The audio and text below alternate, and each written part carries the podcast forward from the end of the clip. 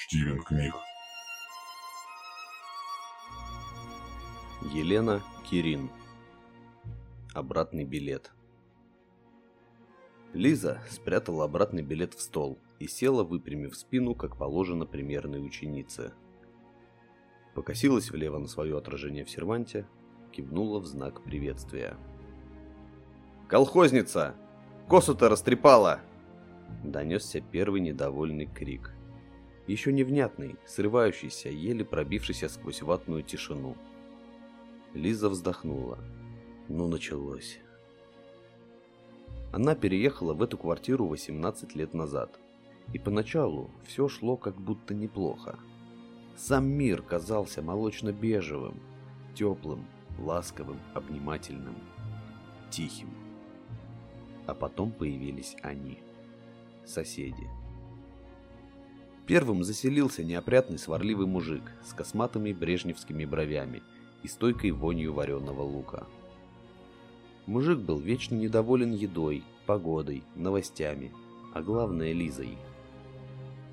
Это его крики всегда первыми вспарывали уютную тишину, заставляя виновато скукситься и забиться в дальний уголок.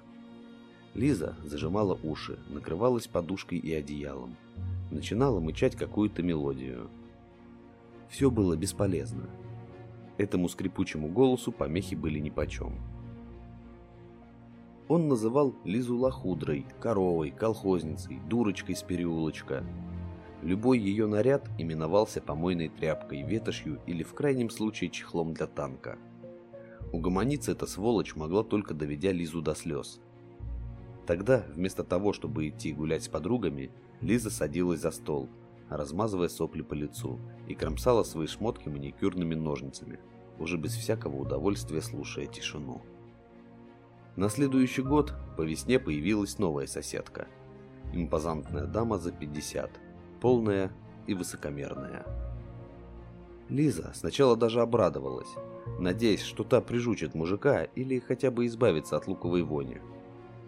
Но дама на сварливого соседа чихать хотела. Вместо этого она завела моду вести с Лизой долгие задушевные беседы, которые почему-то всегда сводились к презрительным вздохам – а чего ты хотела-то, милочка? Умом ты, прямо скажем, не блещешь. Так и радуйся, что крыша над головой есть, и на хлеб с маслом хватает. А эти свои амбиции брось. Ну какая тебе театралка? Какое тебе высшее? Нет-нет, дорогуша, техникум твой потолок. Да и то это прогноз, между нами говоря, излишне оптимистичный. Потом въехало сразу трое новых жильцов – суровый аскетичный дед с холодным взглядом и близнецы, брат и сестра. Парень явно был не в себе. Он мог часами рыдать на весь дом, а потом столько же времени истерично смеяться. Сестра била его до синяков, пытаясь заставить заткнуться. А когда Лиза вступалась за бедолагу, набрасывалась и на нее. Желчь, проклятие и пожелание сдохнуть – вот и все, что Лиза слышала от этой соседки. Дед был, пожалуй, самым мирным. Единственным его бзиком оказалась тяга к религии. Трижды в день, строго по часам, он вставал в углу, где на стене была приклеена иконка, вырезанная из какой-то книги, и читал молитвы на арамейском. В принципе, Лизе это даже нравилось. И непонятные слова, и педантизм, с которым выполнялись ритуалы. И особенно то, что с дедом никто из жильцов не рисковал связываться – а значит, три раза в день наступала столь желанная тишина, в которой звенели только чеканные «Авундбешмая, ниткадахшиммух». Лиза вздохнула.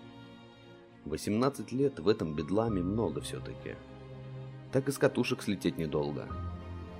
Неделю назад близнецы окончательно довели. Сестра вопила, чтобы Лиза убиралась отсюда вон, иначе, мол, она ее своими руками задушит а братец скулил, как побитая собака. Жалобно так, надрывно. И Лиза решилась. Вон так вон. Очень хотелось обратно на самом-то деле. В теплый июль с запахом сосновой смолы и сена. На берег обрывистой речки. В молочно-бежевую обнимательную тишину.